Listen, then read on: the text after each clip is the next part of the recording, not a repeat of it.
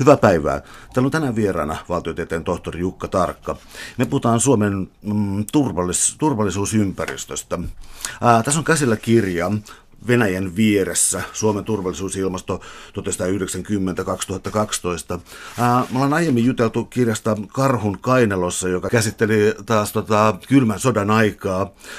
Voiko kuvitella, että nämä siinä mielessä jatko-osa, että tota, valtavaa muutosta, mitä Suomen äm, turvallisuusympäristössä on tapahtunut, ja tavallaan mä näen tämän kirjan osittain negaation kautta siinä mielessä, että on ollut ikään kuin äm, mahdollisuuksia esimerkiksi länsiliittoutua tai vaan tehdä järkevämpää politiikkaa, mutta näin ei ole tehty.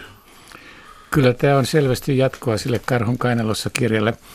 Eh, sillä, ta- sillä, tavalla, sillä jännittävällä tavalla, että Karhun kainalossa kirja lopputulemahan oli se, että Suomi selvisi siitä kylmän sodan ajasta, jota sanotaan päällä myös joskus suomettumisajaksi, ja pidetään melko synkeänä ja vaikeana aikana, mitä se olikin, mutta että Suomi selvisi siitä oikeastaan yllättävän hyvin. Ja tämän Venäjän vieressä kirjan ää, ää, lopputulema sitten kylmää sotaa seuranneelta ajalta on se, että silloin oli suuria mahdollisuuksia ja hyviä, hyviä tilanteita, mutta niistä Suomi ei selvinnyt oikeastaan erityisen hyvin. Se, se ongelma, mikä tässä kirjassa mielestäni hyvin selvästi paljastuu, on se, että meidän turvallisuuspoliittinen ympäristö koki suorastaan mullistuksen. Mutta Suomen ää, turvallisuuspolitiikka ei pystynyt ja näyttää siltä oikeastaan, että ei halunnut ää, sopeutua siihen, siihen mullistukseen. Siis kaikista suurin mullistus, mikä siinä tapahtui, oli se, että Venäjä siirtyi voimapolitiikan käyttöön, rupesi rakentamaan vanhakantasta etupiiriä, siis käyttäytyi itse asiassa vielä aggressiivisemmin kuin aikoinaan Neuvostoliitto, jota pidettiin niin ideologisesti ja periaatteellisesti hyökkäävänä, mutta ei, suht, ei, ei suunta, Neuvostoliitto ei suuntautunut niin voimakkaasti omien rajojensa tuolle puolen, eh, niin kuin Venäjä on tehnyt kylmän sodan jälkeisenä aikana. Ja tästähän on hyvin dramaattisia näyttöjä, joista minusta tuntuu, että täällä vaietaan ja tarkoituksellisesti unohdet, uno, niitä unohdetaan. Siis eh, parinkymmenen vuoden aikana Venäjä otti haltuunsa kaksi lähialueensa eh, hallinnollista eh, aluetta, Tsetsenian ja Krimin, ja viisi muuta aluetta se otti haltuunsa sotilaallisesti, siis omien federaation rajojensa ulkopuolella. Ja teki tämä vielä sillä tavalla, että osoitti käytöksellään ja aina välillä myös niin kuin puheellaan, että että yleinen tulkinta Venäjällä näistä tilanteista on se, että Venäjän kunnia kasvaa aina, kun Venäjä ottaa uusia alueita rajojensa tuolta puolen. Tämä on hurja näkökulma siis siinä, että ähm, Neuvostoliitossa voidaan ehkä katsoa olleen sellainen tilanne, jossa kylmä sota piti jonkinlaista stabiliteettia jotenkin yllä, ja toisaalta siis äh, Neuvostoliitto ajautui asevarustelun mukana erittäin köyhäksi, eli järjestelmä ei toiminut. Osittain onnistunut USA ähm, hämäys tietyllä tavalla. Mutta palataan tähän ajanjaksoon, eli nyt ollaan tuossa niin suunnilleen vuodessa 89 ja siitä eteenpäin, niin äh, kuinka, neu- kuinka Neuvostoliitosta tulee Venäjä ja kuinka nämä irtoaa nämä tavallaan itsenäiset valtiot tästä, joka sitten myöhemmin on niin isovenäläisyyden tai panslaavilaisen ajattelutavan ihan hirvittävä tota, kulmakivi. Se oli myös Suomen turvallisuuspolitiikan kannalta lupaavalta näyttävä alku, sillä silloin kun Neuvostoliiton hajoamisen jälkeen eh, sen rauniota yritettiin Moskovassa koota. Siellä tapahtui erilaisia eh, sisäisiä mullistuksia.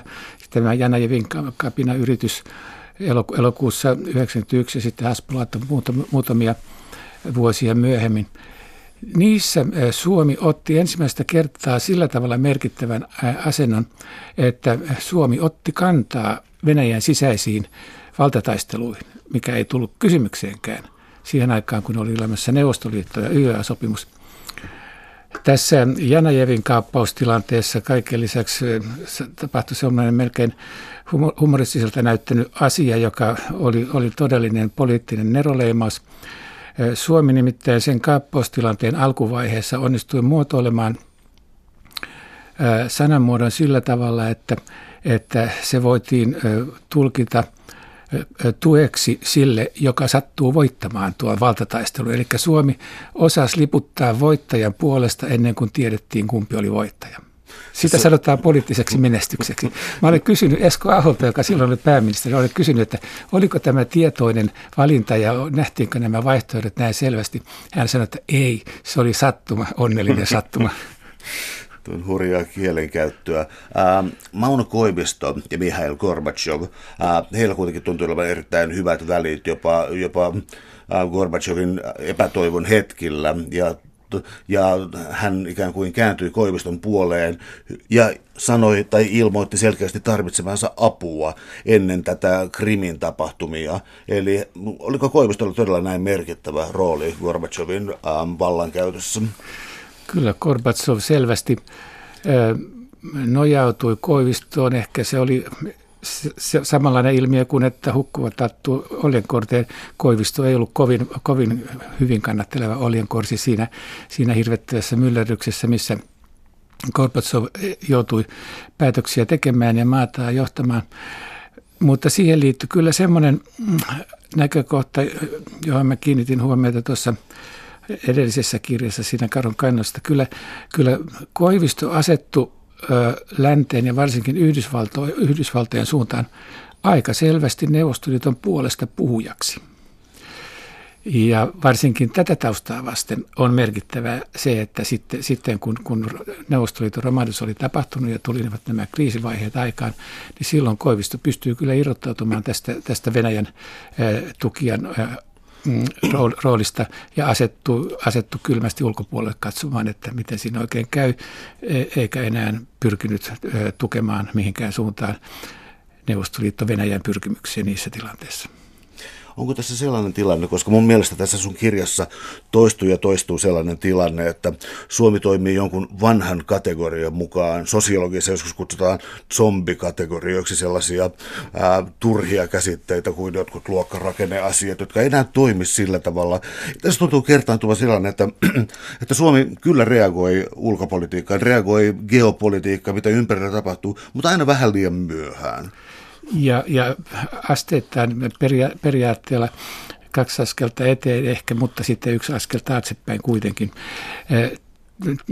Alitajuisesti minusta tuntuu, että tässä suomalaisessa politiikan teossa oli kuitenkin muistumia kylmän sodan ajalta, jolloin, jolloin politiikassa vannattiin äänekkäästi semmoisten, semmoisten asioiden kuin ystävyys ja luottamus niiden nimeen, jotka ovatkin hienoja asia, asioita yksittäisten ihmisten välissä suhteessa, mutta joilla ei ole mitään tekemistä politiikan kanssa, eikä varsinkaan kansainvälisen politiikan kanssa, eikä varsinkaan siinä tilanteessa, jossa, jossa Venäjä rupesi käyttämään avointa valtapolitiikkaa. Suomen integraatio silloin kylmän sodan aikana, sehän tapahtui aina sillä pienin askelin. Varovasti otettiin, otettiin puoli askelta siihen suuntaan, mihin haluttiin mennä. EFTA-ratkaisu jouduttiin junalemaan tämmöisen FIN-EFTA-kuvion kautta. EEC-ratkaisu tehtiin ensin vain tulliliittona. Ja, ja täällä ensimmäinen integraatio ratkaisu, joka otettiin yhdellä askella komeasti, oli 80-luvun puolivälissä tuohon euroka, eurokasysteemiin meneminen. Mutta samoin, samoin sitten äh, turvallisuuspolitiikan perusasioissa, kuten esimerkiksi NATO-kysymyksessä. Suomalaisillehan tuli kun, kun taivaan lahjana tämä rauhankumppanuus, joka ensin, ensin, oli, ensin yritettiin sitä samassa muodossa kuin näksi, joka ei kestänyt montaakaan hetkeä, mutta mutta tämä on juuri semmoista puoli askelta siihen suuntaan, mihin, mihin Suomi tiesi kuitenkin olevan järkevää mennä, mutta koko askelta ei uskalla tuottaa silloin, kun se olisi ollut helppoa. Nyt se on sitten jo oikeastaan aika vaikeaa, mutta, mutta kovissa vaikeissa tilanteissa joudutaan tekemään myös päätöksiä. Ei silloin voida pistää niin kuin luukkuja kiinni ja jäädä odottamaan, vaan silloinkin täytyy toimia. Meillä on tässä keskustelussa semmoinen vähän kummallinen perusvire ollut, että, että siinä lähdetään siitä, että, että silloin kun turvallisuuspoliittinen tilanne menee vaikeaksi, niin silloin täytyy olla ihan hiljaa turvallisuuspolitiikasta. Sille, silloin ei saa puhua. Turvallisuuspolitiikka on aurinkoisen päivän politiikkaa ja pahan ilman tullen pitää olla hiljaa. Voisi ajatella, että asia olisi oikeastaan just päinvastoin. Varsinkin kun silloin menee huonosti, niin silloin pitäisi ajatustoiminnan olla kiivaimmillaan ja eri vaihtoehtojen punninta niin kuin päällä kaiken aikaa. Tämä on siis, mun tulee mieleen Euroopan neuvoston liittyminen, koska joskus tuossa 80-luvun loppupuolella oli sellainen kummallinen tilanne, että Euroopan neuvosto, joka pikemminkin oli oikeastaan niin kuin oikeasta tai ihmisoikeus, instituutio tuota, perusluonteeltaansa, mutta Suomi ei liittynyt, koska siihen liittyi kaikki läntisen Euroopan maat kaikki, myös muut kuin NATO-maat, mutta Suomessa katsottiin, että koska siellä ei ole yhtään Itäblokin maata, niin Suomi ei voi liittyä siihen. Ja ähm, tässä niin kuin viitekehys, joka muuttui sitten Suomella ikään kuin äh, tota, sosialistiseksi Itäblokiksi, niin mun mielestä niin kuin viitekehys on hirveä, väärä analyysi ajasta. Siinähän kävi niin, että Suomi hädin tuskin keski, eh, ehti Euroopan neuvostoon ennen ensimmäistä Varsovan liiton jäsenmaata. Unkari tuli muutama kuukausi Suomen perässä. Täällä on tänään siis vieraana Jukka Tarkka, ja me puhutaan Suomen turvallisuusympäristöstä. Me, tässä on vähän käyty taustaa läpi sitten, kuinka Suomi on näitä ää, turvallisuuspolitiikkaa yrittänyt järjestää, ja ää, ei ole kovin hyvältä vaikuttanut Otetaan sitten tällainen termi, mitä käytät kirjassa kuin lähiulkomaa. Mä ymmärsin sen sillä tavalla, että tarkoitat esimerkiksi, kun siis oikeastaan iso venäläisyys, venäläisyys, joka pyrkii tavaraan laajenemaan, ää, mutta on myös vähän venäläinen maantieteellinen alue, johon kuuluu Valko-Venäjä, ää, Ukraina ja niin eteenpäin. Niin tämä, mm, mitä mä sanoisin sen, tuota, tämä lähiulkomaa, onko se nyt niin kuin voimakasta sotaisaa ulkopolitiikkaa, jonkinlaista isovenäläisyyttä, joka pyrkii laajenemaan, johon kannattaa todella tarkkailla, mitä siinä tapahtuu.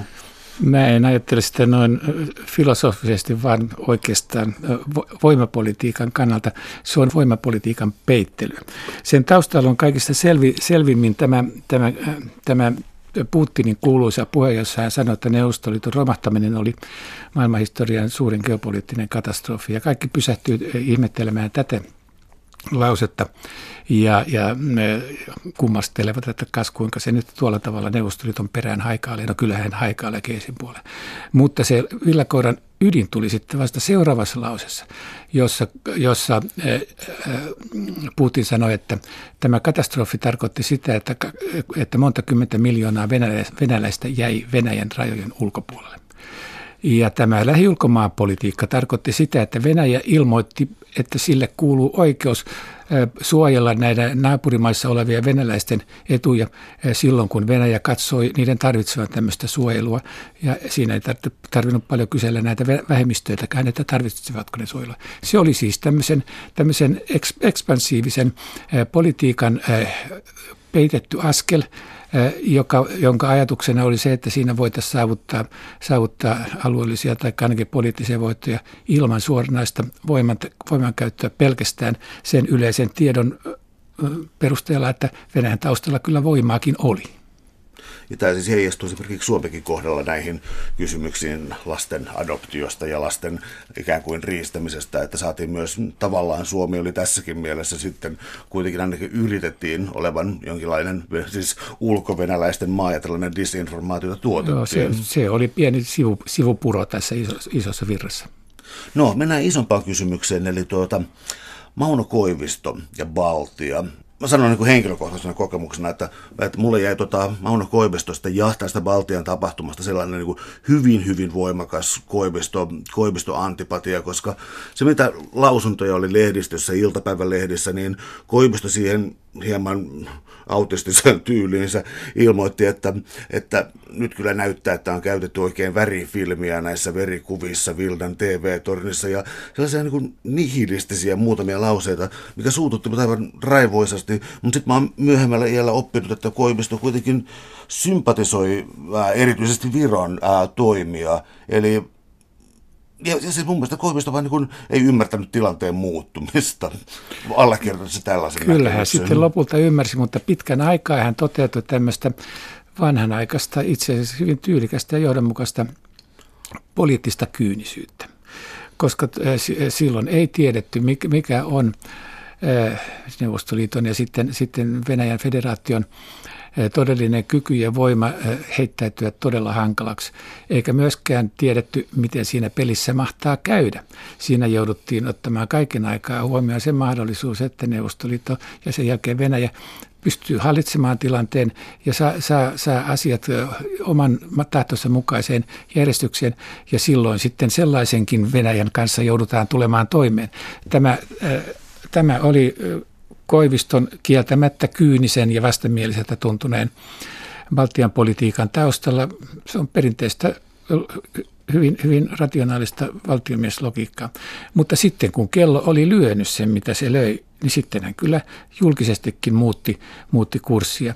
Mutta se on kyllä mielenkiintoinen se, kuinka yhtäkkiä melkein välähdyksen omaisesti se tapahtui.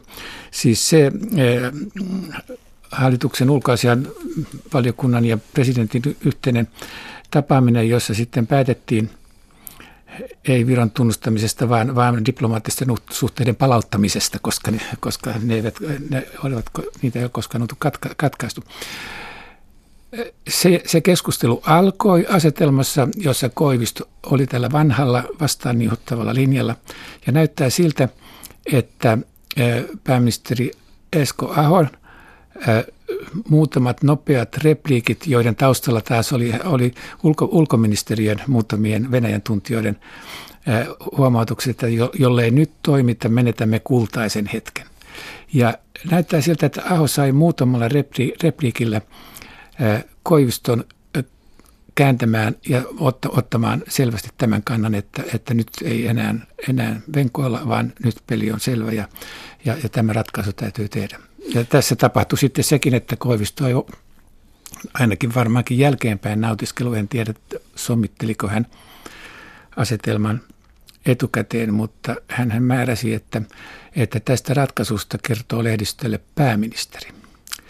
Ja tästä seurasi se, että ulkoministeri, jolle, joka silloin oli Väyrynen, jolle tämmöiset asiat luonnostaan olisivat kuuluneet, seisoi hallitusryhmän takarivissä ja kuunteli, kun Esko Aho kertoi, mitä presidentin kanssa oli sovittu. Tämä oli yksi niistä, niitä, niistä tempuista, joilla, joilla Koivisto tuota, Väyrystä aina välillä pyrki kuuluttamaan tulee mieleen myös YYA-sopimus ja sen uusiminen, koska siinäkin tuntuu olevan jonkinlaisia tragikoomisia piirteitä siitä, kuinka voimakkaasti Suomen puolelta vielä haluttiin pitää YYA-sopimusta voimassa, vaikka sen todellinen elinikä oli tuossa vaiheessa enää kovin kovin lyhyt. Niin, YYA-sopimuksen suhteen eh, Koiviston varsin presidenttiuran merkittävin valtiomiesteko oli, oli tämä Pariisin rauhansopimuksen yksipuolinen tulkinta, joka johti siis siihen, että Suomi vapautui YA-sopimuksen niistä Suomen, Suomen liikkumavapautta rajoittavista määräyksistä. Suomi siis vapautui YA-sopimuksen taakasta oman tahtonsa, oman yksipuolisen tahtonsa perusteella pikkusen ennen kuin tämän sopimuksen toinen osapuoli katosi maailmanhistoriasta. Ja, ja se, että se tapahtui nimenomaan tällä tavalla, on minusta semmoinen eri, erityisen elegantti piirre tuossa historian vaiheessa. Se on mielestäni jännä, että sun kirjassa tulee myös esiin se, että tuota, Jeltsin, Jeltsinin kaudella ja vähän jälkeen, niin kukaan ei oikein tuntunut ikään kuin tunnustavan asiaansa ja esimerkiksi olisi voinut olla, äh, käytä termiä kultainen hetki ja Virollahan tällainen tuli tässä vallankaappauksen äh, yhteydessä, joka, joka tuntui olevan, no kultainen hetki todella, niin mikä tämä kaos oli? Siis Jeltsin nyt oli aika aika paljon viinaa juova, mutta kuitenkin pidetty ja alun perin sankari Venäjän federaatiossa. Ähm, tekikö Jeltsin jotain väärin vai onko tyhmää kysyä tällaista syyttelykysymystä? Niin tietysti se sekasotku, jota hän joutui, niin, jota hän yritti hallita ja epäonnistui. Se sekasotku oli niin syvällinen ja kamala, että, että melkein tuntuu siitä, että vaikka siellä olisi taivaallinen enkeli sitä asiaa ollut johtamassa, niin vaikeaa olisi ollut sillekin. Mutta, mutta eihän, eihän Jeltsin todellakaan ollut, ollut um, poliittisena johtajana ja johtajapersonaalisuutena sellainen, jonka voisi etukäteen olettaa, olettaa selviävän kovin hyvin tämmöisistä syvistä eh, kriiseistä. Eh, Venä, Venäjällä vallitsi syvä epätietoisuus siitä, mihin ollaan menossa ja mitä siitä ollenkaan voi tulla. Ja samoin sitten sen naapureissa ja sen toimintaa kauempaakin seuraavilla ei voinut olla ihan yksi, yksilitteistä käsitystä siitä, että missä mennään ja minne ollaan menossa. Täällä on tänään siis vieraana valtiotieteen tohtori Jukka Tarkka, ja me puhutaan Suomen turvallisuusympäristöstä. Ää, yksi asia, mikä tietysti tulee tärkeänä, on se, että miten varaudutaan, minkälaiset asevoimat meillä on Suomessa, miten pyritään puolustautumaan, kun ei olla liittoutuneita. Ja tässä sitten niin tällä ajanjaksolla, mitä kirjassa käsittelet, niin no se ehkä kaksi hyvin keskeistä. Toinen on tällaiset jalkaväkimiinat, joista tapeltiin usean tai pitkään ainakin. Ja toinen on tietysti Hornetit, eikä suinkaan Migit, niin kuin olisi voinut ajatella. Eli miten tämä sitten, tuota, uh, oliko tämä jo niin selkeä merkki, että Suomi pyrkii nyt tällaiseen todelliseen länsi-integraatioon? Hornetit oli kyllä paitsi merkittävä sotilaallinen ratkaisu, niin kyllä myös tämmöinen osoitus Suomen suunnasta. Se merkitsi sitoutumista länteen. Ja Venäjällä se tietenkin ymmärrettiin, että, että näin se on. Jeltsin yritti ihan viime hetkessä, kun Suomessa Hornet-kaupoista oli jo päätetty, yritti semmoista pakkomyyntijuttua, että, melkein, että he olisivat melkein olleet valmiit maksamaan rahaa siitä, että suomalaiset olisivat ottaneet. Mutta Suomi oli tiensä valinnut ja se tehtiin niin sotilaallisin perustein ymmärtäen, että sillä on myös merkittävä poliittinen kantavuus. Yhdysvallathan suhtautui tähän nimenomaan merkittävänä poliittisena signaalina. Ja, ja siellähän suomalaisia muutamissa tilanteissa tuon kaupan jälkeen kohdeltiin suurin piirtein kuin kuninkaallisia valtiovieraita. Että Yhdysvalloissa sitä asiaa, siihen suhtauduttiin suurella innostuksella. Mutta tässä Hornet-kaupassa, samoin kuin muissakin kylmän sodan jälkeisissä asekaupoissa on yksi hyvin uhkaava piirre, johon mun mielestäni ei ole riittävästi kiinnitetty huomiota. Ne kaikki perustuvat NATO-maiden läntiseen teknologiaan, ja niiden, niiden tekninen ylläpito, huolto, varaosapalvelu ja, ja taisteluvalmius, eli siis ammunta, ammuntatarvikehuolto, ne ovat kaikki NATO-maiden peukalon, peukalon alla, ennen kaikkea Yhdysvaltojen peukalon alla. Ja tämä merkitsee sitä, että Yhdysvallat ja muut NATO-maat, NATO-maat kriisin tullen, jolloin aseita ehkä tarvitaan, palvelevat ennen kaikkea NATO-jäseniä. Ja silloin ö, rauhankumppani, vaikka olisi kauhean sympaattinen rauhankumppani, niin kuin me tietysti ollaan, on siellä pahnan pohjimmaisena. Jos jää, se voi saada palvelua ja täydennyksiä, se on muita semmoisia. Mutta tämä valinta merkitsee sitä, että meidän asejärjestelmien kaikista tehokkaimmat osat, niiden toimintavarmius on kaikista heikoimmillaan silloin, kun niitä ehkä kaikista eniten tarvittaisiin. Ja tämä on yksi asia, mikä merkitsee sitä, että NATO olisi pitänyt liittyä jo pitkän aikaa sitten, koska se on vasta se temppu, jolla varmistetaan näiden asejärjestelmien toimintavarmuus. Mä tässä, en tiedä äh, kiinnostaako kuulijoita, mutta mä oon usein ajatellut sillä tavalla, että Naton olisi pitänyt liittyä juuri tuolloin siinä hetkessä 90-luvun alussa. Sillä välillä olisi pitänyt liittyä NATOon. Mä kyllä kannatan Naton jäsenyyttä nyttenkin, mutta tota, äh, se olisi kovin kovin vaikeaa. Se tulkittaisi provokaatioksi ja se, se olisi tällä tavalla hankalaa tämä Suomen puolustusdoktriini, niin siinä on sellaisia kummallisuuksia, että, että meillä on siis amerikkalainen hävittäjäkodeisto, ää, joka ei ole meillä edes niin täysin hallussa, vaan me tarvitaan siis sen kunnossa pitämiseen amerikkalaista tietotaitoa. Ja, ja Muistan, niin Suomi on sellaisia kummallisia temppuja, että hyvä on, ostetaan Hornetit, selkeä länsiliittoutuminen, ää, Euroopan neuvosto, niin eteenpäin, EU, nämä katsoo kaikki länteen. Ja, tota, ja sitten Suomi on niin hakenut jotain, mitä ei saa sanoa ääneen, ja se on turvatakuut. Ja nyt kun oli sitten tämä Ranskan tilanne, jossa ensimmäistä kertaa EU tota katsottiin ikään kuin, että pyydettiin apuun, niin kyllä mun mielestä Suomessa oltiin aivan riemuissaan, että mm. nyt tässä on turvatakuut kyseessä. Onko tämä mulla aivan liioiteltu? Tämä oli todella myös historiallisesti merkittävä uskoisin merkittävä käänne meidän turvallisuuspolitiikan historiassa. Tämä Lissabonin sopimuksen turvatakuulaisilma, sehän on peräisin, se, se, se muotoiltiin vuosina 2003-2004 ja silloin liittoutumattomat, siis unionin liittoutumattomat jäsenet, Suomi innokkaasti niiden mukana, taistelivat sankarillisesti saadakseen tämän turvatakuartiklan sanamuodon muuttumaan sillä tavalla, että se missään tapauksessa ei merkitse sotilaallista apua, ei velvollisuutta antaa sotilaallista apua, eikä niin ole sitten myöskään velvollisuutta ottaa sotilastapua. Silloin yleinen viisaus kulki sillä tavalla, että, että Suomi ei halua, että, että Euroopan unioni on sotilasliitto. Ja tähän, tähän artiklaan tuli sitten kuitenkin, siihen ei tullut niitä, niitä pehmentäviä lausumia, joita liittoutumattomat siihen yrittivät saada. Siihen tuli tämän kokoussihteeristö viime hetkellä tähän, tähän tekstiin uittama loppukaneetti, joka sanoi, että tämä ei vaikuta erä, tiettyjen jäsenmaiden valitsemaan turvallisuus- ja puolustuspoliittiseen politiikkaan. Tämä oli mun mielestäni lähinnä Brysselin suunnasta Naton päämajasta tullut urahdus, että no jos ovat liittoutumattomia, niin olkoot sitten yksin. Mutta nythän, nythän tässä tilanteessa, kun Ranska pyysi tukea ja apua nimenomaan Euroopan Lissabonin sopimuksen turvalausekkeen perusteella eikä Naton viidennen artiklan perusteella, niin tässä Suomi tuli siihen mielenkiintoiseen asiaan, että, että onko niin, että me annetaan vaan, vaan ei-sotilaallista apua. Ja Niinistön sanamuodot siinä heti alkuvaiheessa olivat sillä tavalla, että annetaan kaikkea mahdollista apua. Tällä hetkellä tosin ei voida antaa aseellista apua, koska meidän lainsäädäntö estää sen, mutta lainsäädäntö ollaan muuttamassa niin, että sekin tulee mahdolliseksi. Toisin sanoen, että Niinistön linja tässä suhteessa oli täysin toinen kuin oli Halosen ja Tuomiojan linja silloin vuonna 2003 ja 2004. Ja nythän sitten on puhetta, ollut puhetta siitä, että, että – Suomi saattaisi lähettää aseellisia, aseellisia voimia kriisihallintatehtäviin Afrikkaan helpottamaan Ranskan taakkaa siellä. Mutta se onkin kriisinhallintaa. Se ei ole klassista sotilaallista apua.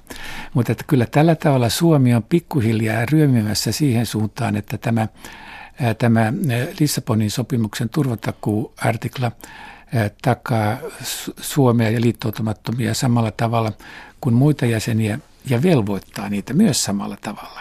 Ei ole yksi suuntaista katua tämmöisessä, tämmöisessä yhteydessä.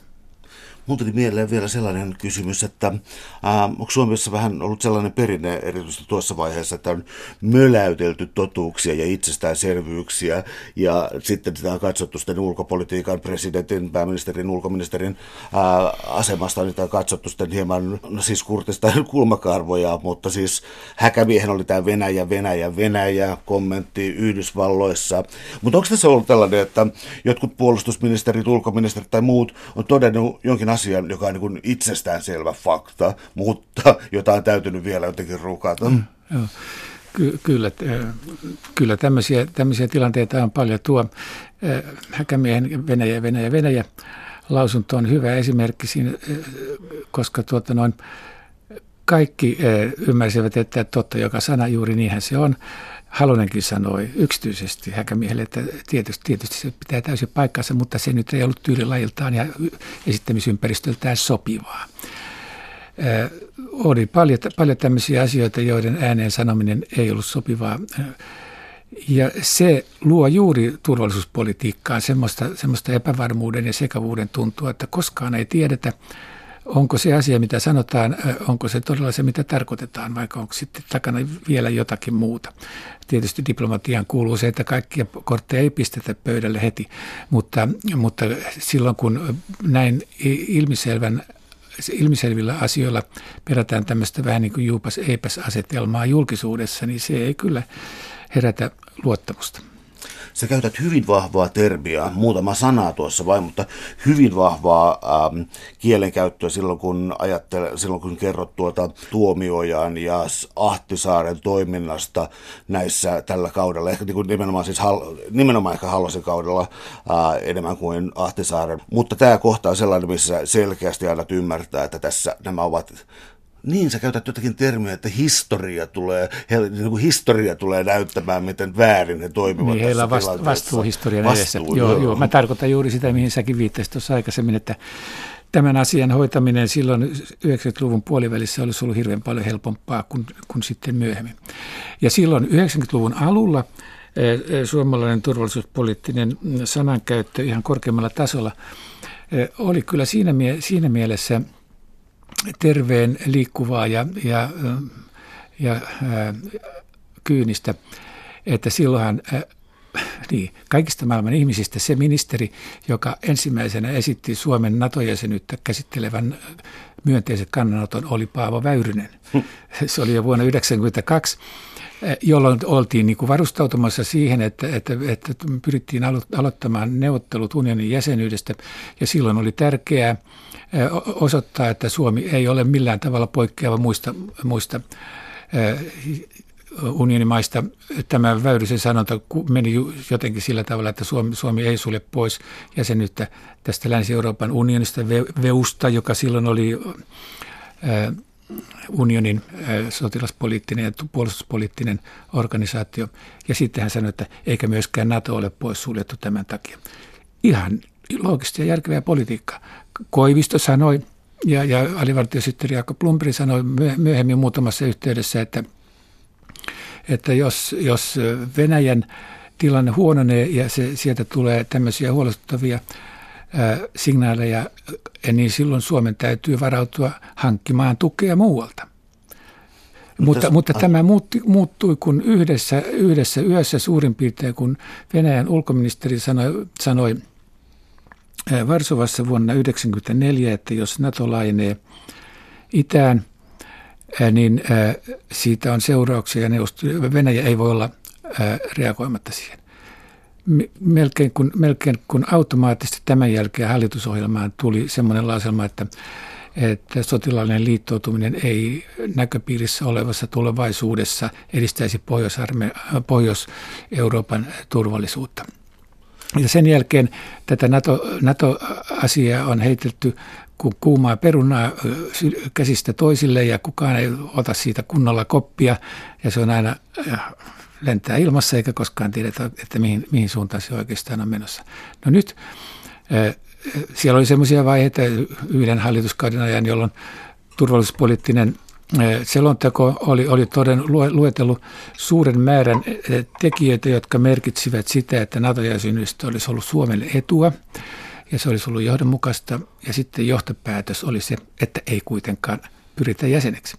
Ja, ja että Kataisen hallitus sitoutui siihen, että, että ainakaan tämän hallituksen aikana ei liitytä. Toisin sanoen, että tapahtuu mitä tahansa, Suomi ei aio reagoida, mikä on, mä muistaakseni tässä kohdassa käytän tuolla termiä, mä luulin, että sä hajit sitä termiä. Tämä oli itse tyhmistämistä kun tämä NATO kantaa sitä, niin se on muuttunut, NATOsta tiedetään enemmän, aseistus on muuttunut, niin kun nähdään, mihin Suomen puolustuspolitiikka on menossa, ja moni näistä asioista tuntuu olevan itsestään selviä, niin kuinka kauan tämä voi jatkua, tämä tilanne, että neljän vuoden, neljän vuoden välein ilmoitetaan, niin kun, mutta tässä ei tapahdu mitään tällä vaalikaudella.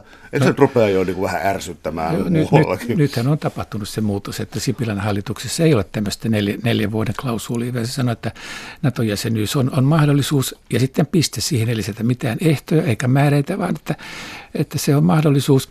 Ja sitten tässä on ö, loppu, tämän jälkeen loppukaneettina semmoinen itsestäänselvyys, mikä on minusta erittäin terveellistä liittää juuri tähän. Siinä todetaan, että, että Suomi korostaa sitä, että, että Suomen turvallisuuspoliittiset ratkaisut ovat sen omissa käsissä. Että kyllä tässä on tämmöisiä lieviä liikahduksia olemassa, jotka ehkä antavat mahdollisuuksia liikkumiseen, mutta, mutta liikkumisvaraa sitten kyllä vaikeuttaa tämä ulkoisen tilanteen kireys. Mutta että kyllä näitä vanhoja, vanhoja jäänteitä tuosta, tuosta vanhatestamentillisesta NATO-kammosta ja, ja vihasta Yhdysvaltoja kohtaan, niin kyllä sitä edelleen on. Meillähän edelleen hyvinkin virallisessa ja korkeatasoisesti asiantuntevassa lehdistökäytössä ja mediakäytössä, aina kun puhutaan Natosta, sanotaan sotilasliitto Nato. Kun puhutaan unionista, ei sanota talousyhteisö unioni. Kun puhutaan YKsta, ei sanota maailmanjärjestö unioni. Mutta kun puhutaan Natosta, sanotaan sotilasliitto Nato. Jos halutaan käyttää oikeaa nimeä, se on Pohjois-Atlantin sopimusjärjestö. No, sellainen pelko, joka usein nousee jollakin esiin, siis siitä, että jos Suomi liittyisi NATOon, niin sitten meillä olisi vähän niin kuin, vähän niin kuin 20-30-luku kertautuisi ja olisi tällainen reunavaltiopolitiikka, siis Viro, Latvia, Liettua. Voisiko tässä käydä niin, niin kuin ää, ennen toista maailmasta, ennen talvisotaa kävi, että Suomi pelaisi ikään kuin väärin korteen, että, ää, että NATO-jäsenyys ei pelastaisi meitä? kun katsotaan, mitä tässä Venäjän voimapolitiikan seurauksena on tapahtunut Valtiamäellä, niin siellähän on ta- kehitys kulkenut siihen suuntaan, joka osoittaa, että tuo epäilys, että ei se NATO kuitenkaan mitään auta ja eikä siitä ole mitään hyötyä. Se ei pidä paikkaansa.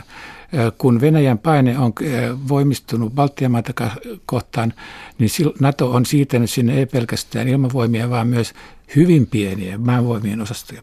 Mutta ne ovat siellä ja ne ovat NATO-joukkoja. Ne ovat toisin sanoen tämmöinen, tämmöinen laukaisulanka, että jos näihin kosketaan, sillä on seurauksia. Ja se näyttää toimivan.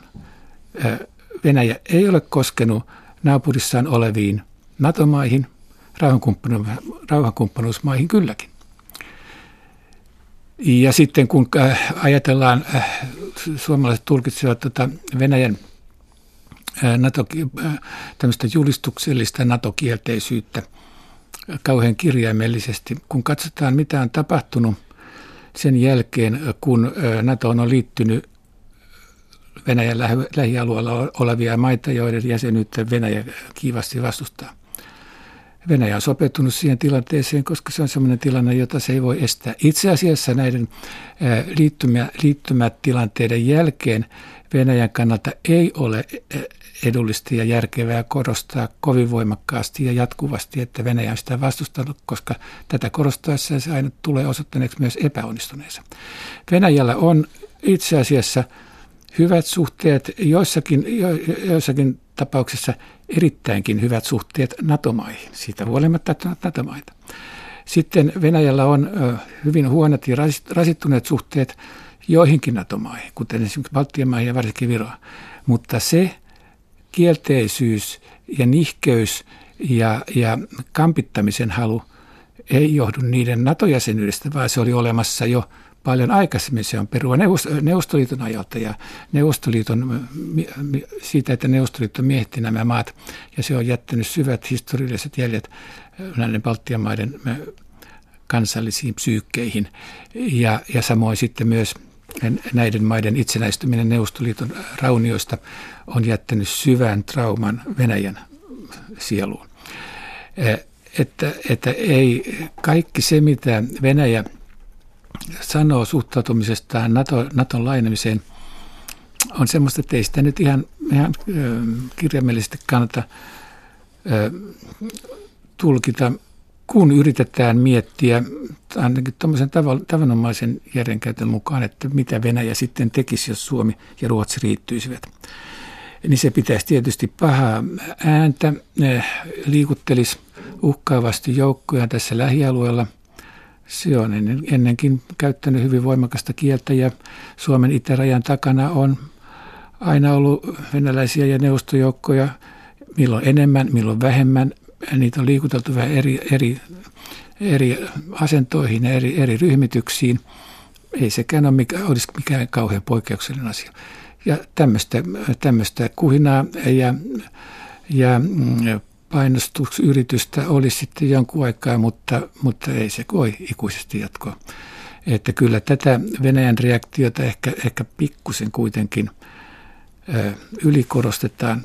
Ja sitten, sitten mun mielestä näissä Ruotsin ja Suomen NATO-jäsenyyden suhteen on kaksi aika merkittävää pointtia, että nyt kun NATO on joutunut korostetun voimakkaasti vastuuseen Baltian maiden puolustuksesta, koska niillähän ei ole omaa puolustusvoimaa oikeastaan juuri ollenkaan, niin silloin Ruotsin ja Suomen liittoutumattomuus on tämän puolustuksen suunnittelun ja toteutuksen kannalta aivan erityisen vaikeaa. Se on muutenkin ihan riittävän vaikeaa, mutta se on, se on, se on todella vakava asia. Naton, Natolla on sotilaallisesti erittäin voimakas intressi saada Suomi ja Ruotsi mukaan NATOon, jolloin, jolloin tuo Baltian puolustus olisi helpompi järjestää. Täällä on tänään siis vieraana valtiotieteen tohtori Jukka Tarkka. Me puhutaan Suomen turvallisuusympäristöstä tässä viime vuosikymmenien muutoksessa. Um, sun kirjan yksi keskeinen asia on kuitenkin, mitä meillä on ihan käsitelty vielä, on EU. Ja siinä oikeastaan mä näen siinä kaksi eri tekijää. Toinen on siis tämä, miten erityisesti Ruotsin hakemuksen jälkeen, ää, miten Suomesta niin nopeasti reagoi ja hieman paniikissa ehkä. Ja sitten toinen laaja alue, joka on sitten se, että ää, jossakin vaiheessa oli kovaa hinkua EUn ytimiin ja oli siis tällaista ajatusta, että Suomi on aivan niin kuin mallioppilas EUssa, mutta mun mielestä siitä ei, sellaisesta ei puhuta enää. Onko Suomi senkin jotenkin, tai, tai onko Suomi luopunut sellaisesta ajattelusta? Niin, ehkä, en tiedä kenellä, kenellä oli semmoisia ajatuksia, mahdollisesti joillakin oli semmoisia ajatuksia, että olemalla kiltti ja innokas oppilas voida, EU-ssa voidaan saada opettajalta ylimääräisiä namuja ja kehuja. Mutta, mutta tämä unioni ei, ei nyt ole semmoinen, semmoinen paikka kuitenkaan, missä, missä tällä tavalla menestyttäisiin. Kyllä sitten Suomen mm, pelimahdollisuuksia tässä suhteessa heikensi se, että, että Suomen taloudellinen uskottavuus ja semmoinen, semmoinen niin kuin kyky esiintyä hyvin toimivana, hyvin toimivana unionimaana, sehän heikkeni kyllä sitten hyvin nopeasti. Että kyllä siinä suhteessa Suomi on, on, on tavallinen jäsenmaa, eikä se nyt paljon enempää voi tietenkään olla. Mutta tämä prosessi, jolla jäseneksi tultiin, niin sehän oli kyllä hyvin kummallinen, hyvin tyypillinen Suomen ulkopoliittinen prosessi, koska sehän tapahtui hirveän väännön jälkeen, jolloin pitkän aikaa taiteeltiin, jouduttiin julkisessa, julkisuudessa taiteilemaan, siis nimenomaan hallituksen edustajat ja diplomaatit joutuivat taiteilemaan semmoisia mm, ajatusympyröitä, että, että me kyllä niin kuin suhtaudumme myönteisesti ja mielenkiintoisesti, ja, ja, mutta että katsotaan nyt, että emme nyt sittenkään ehkä kuitenkaan, ja onko tämä nyt ollenkaan sopivaa, ja että, että, että Euroopan talousalue nyt kuitenkin, mutta että ehkä nyt ei oikeastaan Tätä peliä käytiin 90, vuoden 1992 alulle asti, jonka, jätettiin tämä jäsenannus. Siinä tämän sanallisen pelin huippuvaiheessahan Koivisto pudotti muun muassa sen juuri, juuri siinä vaiheessa, kun Sarana alkoi, Saranalla alkoi ovi kääntöä sen, sen kuuluisan lauseessa, kun hän sanoi, sanoi tästä EU-jäsenyydestä, että no viime aikoina en ole viitsinyt enää kovin paljon sitä vastustaakaan. Mä haluaisin nostaa vielä yhden ihmisen tässä nyt esiin ää, ulkopolitiikasta, joka tietysti heijastuu, heijastuu sisäpolitiikkaan, niin Tarja Halosen, koska... Ää, jossakin vaiheessa näytti siltä, että hän poseeraa jatkuvasti Putinin rinnalla ja tarttuu käsikoukkuun ja ovat niin uskomattoman hyvissä väleissä. Ja sitten toisaalta taas kun ehkä vastakkaiselta puolelta argumentti on sitten ää, erityisesti Halonen ja Tuomio ja, ja sitten niin kun aika usein kuultu sanomaan, että ne on pilanneet transatlanttiset välit. Onko tällä pohjaa? Jossakin määrin kyllä, että kyllähän Yhdysvalloissa muistettiin hyvin pitkän aikaa luultavasti Halosen presidenttikauden loppuun asti sen, että, että Halonen YK-puheessaan totesi, että jotkut Yhdysvaltojen toimet olivat kansainvälisen oikeuden vastaisia. Se on kyllä ihan totta, mutta niin vaan ei, ei sopinut sanoa. Kyllä tuo jäsenyyden, jäsenyyden lopulliset ratkaisut, ne olivat kyllä niin kuin harmittavan kauhistuttavan lähellä epäonnistumista. Ensinnäkin hallituksen päätöksenteko siinä oli kovan tuskan takana. Sen jälkeen seuraava tuska oli keskustalla, joka, joka veti tätä koko hommaa. Sillä oli pääministeriös ja ulko, ulkoministeriös. Ja siinähän keskustan puheenjohtaja, joka oli sitten myös pääministeri, kirjaimellisesti pisti päänsä pölkylle puoluekokouksessa ja asetti ehdoksi, että, että jos jos puoluekokous ei hyväksy tätä jäsenyysprojektin toteutusta, niin hän eroaa sekä puheenjohtajana että pääministerin tehtävistä. Ja tällä tavalla esitti mun mielestä hyvin klassisen, klassisen asioiden tärkeysjärjestys, näkemyksen asioiden tärkeysjärjestyksen, että hänellä oli toisaalta kansallisen johtajan rooli ja toisaalta puolueenjohtajan rooli. Ja tässä tilanteessa hän asetti kansallisen johtajuuden tärkeämmäksi kuin, kuin puolueenjohtajuuden mä sanoisin, että niin pitää politiikkaa tehdä. Ja sitten toinen, toinen semmoinen hyvin, hyvin arka hetki oli tuo kansanäänestys. Mä olen aina vastustanut kansanäänestystä, vastustin myös sitä kansanäänestystä, vaikka sen lopputulos sattuu sitten olemaan mun, mun kannalta myönteinen, mutta se oli niin hilkulla kuin ikinä pääsee. Se, hyvin pian sen jälkeen, kun jäsenhakemus oli jätetty, mielipidemittauksissa unionin jäsenyyden vastaisuus oli kaiken aikaa enemmistön kanta. Se muuttui muutamaa viikkoa ennen hiuksen hienosti muutama viikko ennen kansanäänestystä. Ja sitten kansanäänestyksessään lukemat olivat kyllä jo itse asiassa hyvin, hyvinkin selvät. Mutta se oli niin hilkulla, että mulle tuli kyllä mieleen, että hyvät voimat auttoivat jostakin tuolta pilvenlokan takaa Suomea selviämään tästä. Kyllä selityksenä saattaa olla se, että ilmeisesti melkoinen osa suomalaista kuitenkin ajatteli, että viime kädessä tämmöiseen unioniin kuuluminen on yhden sortin turvallisuustakuu, vaikka sitä ei missään paperissa lue. Ja että sen, sen takia se, se vahvistaa Suomen ää, mahdollisuuksia tarpeen tullen ää, vastustaa Venäjän painetta. Et tämä ajatushan oli Koivistollakin jo hyvin pitkän aikaa vaikka hän puhui siitä myöhemmin, en ihan mm. var, ole ihan varma siitä, että, että missä vaiheessa hän on tämän, tämän oivalluksen äh, saanut, mutta, mutta niin kauan kuin jäsenasia oli auki, niin Koiviston ohje ja vaatimus ministereille oli se, että, että unionin jäsenyyttä ei saa esittää turvallisuuspoliittisena ratkaisuna. Ja hänen perustelunsa tämän tämmöisen radiohiljaisuuden ylläpitämisen puolesta oli kyllä hyvin järkevä ja johdonmukainen. Hän hän, hän totesi, että jos me sanomme, että tämä on turvallisuuspoliittinen ratkaisu ja sitten se epäonnistuu, niin sen jälkeen Suomen asema on entistäkin heikompi. Et se oli kyllä ihan, ihan järkevä asia kyllä. Politiikassa usein peitetään perimmäisiä ajatuksia, jotta, jotta ne saataisiin toteutettua. Se oli hurjan näköinen silloin sen kansanäänestyksen jälkeen. Hesari muistaakseni julkaisi sellaisen kartan, missä siis ää, katsottiin ei-äänet ja kyllä-äänet ja sitten ne kyllä-äänet, ne oli vaan sijoittunut sitten Helsinki, Uusimaa, ää, Tampere, Turku ja sitten siis koko muu Suomi oli sitten käytännössä katsoen tältä, tästä rajasta niin pohjoisemmaksi oli kielteistä, että siinä näkyy aika hurja kansan jakaantuminen. Keskusta Suomi vastusti sitä suurta linjaa, jota keskusta puheenjohtaja veti. Näin on siis. Ähm, niin siis mäkin kyllä joskus ajatellut, siis, että Ahoa kai pitää tavallaan kiittää juuri tästä, tästä elkeästä. Joku tota kirjaa arvioinut toimittaja kirjoitti, että Aho on yksi niitä mun sankareitani tuossa kirjassa. Ei ihan väärä arvio. hänen, hänen, hänen arvostuksensa kyllä nousi tuota, tuota kirjaa tehdessä.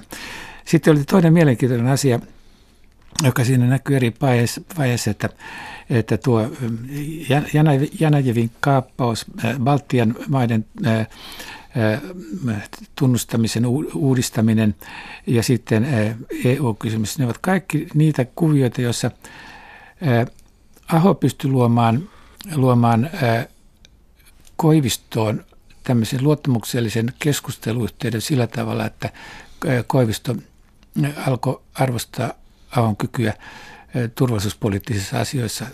Ahohan oli todella nuori pääministeri. Hänellä ei siihen tehtävään tullessaan ollut pienintäkään ulkopoliittista, ei oli ihan pieni, ulkopoliittinen keskustelu. Hänellä oli kokemusta kommunikaatioiden viimeistelystä neuvostoliittolaisten kanssa. Mutta että hän, hän tuli siinä täysin uudelle, uudelle kentälle ja pystyi hyvin nopeasti siinä merkittäviin, merkittäviin mm, otteisiin. Sitten tämä Koiviston suhtautuminen Ahoon minusta huipentui semmoiseen vähän ehkä epäoleelliseen, mutta kuitenkin mieleeni jääneeseen tilanteeseen, että kun Väyrynen sitten yhtäkkiä päätti erota ulkoministerin tehtävistä, tehtävistä voidakseen vastustaa EU-jäsenyyttä täysillä palkeilla, niin silloin Aho keksi sen fiksun ja Väyrysen kannalta ruman tempun, että hän onnistui saamaan puheenjohtajaksi Heikki Haaviston joka oli fiksu liike sen takia, että Haavisto oli itse asiassa unionin vastustaja. Että, että sillä tavalla hän pystyi osoittamaan omalle puolueväelle, että, että Suomea ei sitten ainakaan myydä halvalla.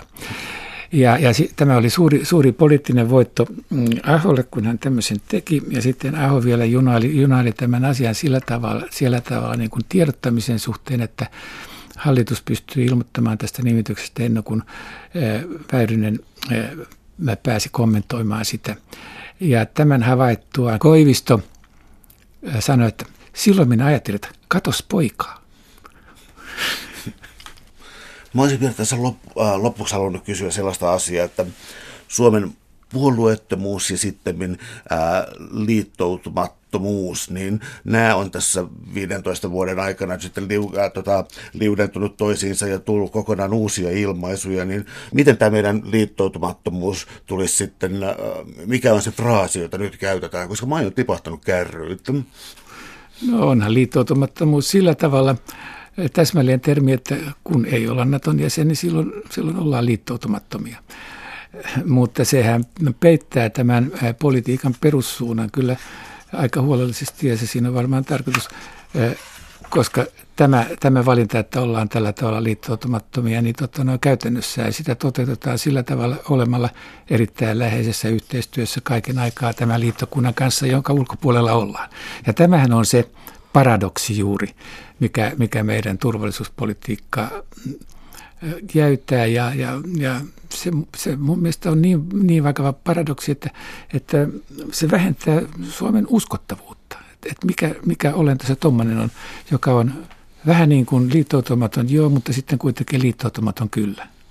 Mä otan sun kirjasta vielä tähän lopuksi ää, esimerkin tästä, että mikä kumma Suomi oikein on, tai välillä luulee olevansa, koska suomalainen poliitikko neuvoi tuota virolaista siihen, että, tuota, että kuunnelkaa nyt meitä, mitä me Suomessa sanomme ja niin kuin, vähän niin kuin totelkaa nyt sitä, ähm, koska me olemme olleet niin kauan tekemisissä Neuvostoliiton kanssa, ikään kuin Viro ei sitä olisi ja. syvemmin ollut. Kyllä, sillä hetkellä kun mä luin, eh, luin tämän, tähän oli Viron presidentti Il- Ilveksen kertoma äh, tilanne, jolloin hän oli Radio Vapaa Eurooppa vai kumpi se oli, en muista, toimittaja kuitenkin ja, ja suomalainen diplomaatti.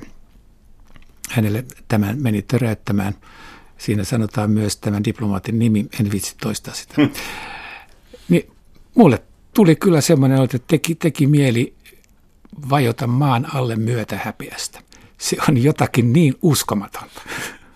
Suuret kiitokset keskustelusta Jukka Tarkko. Oli ilo. Kiitos niin minullekin.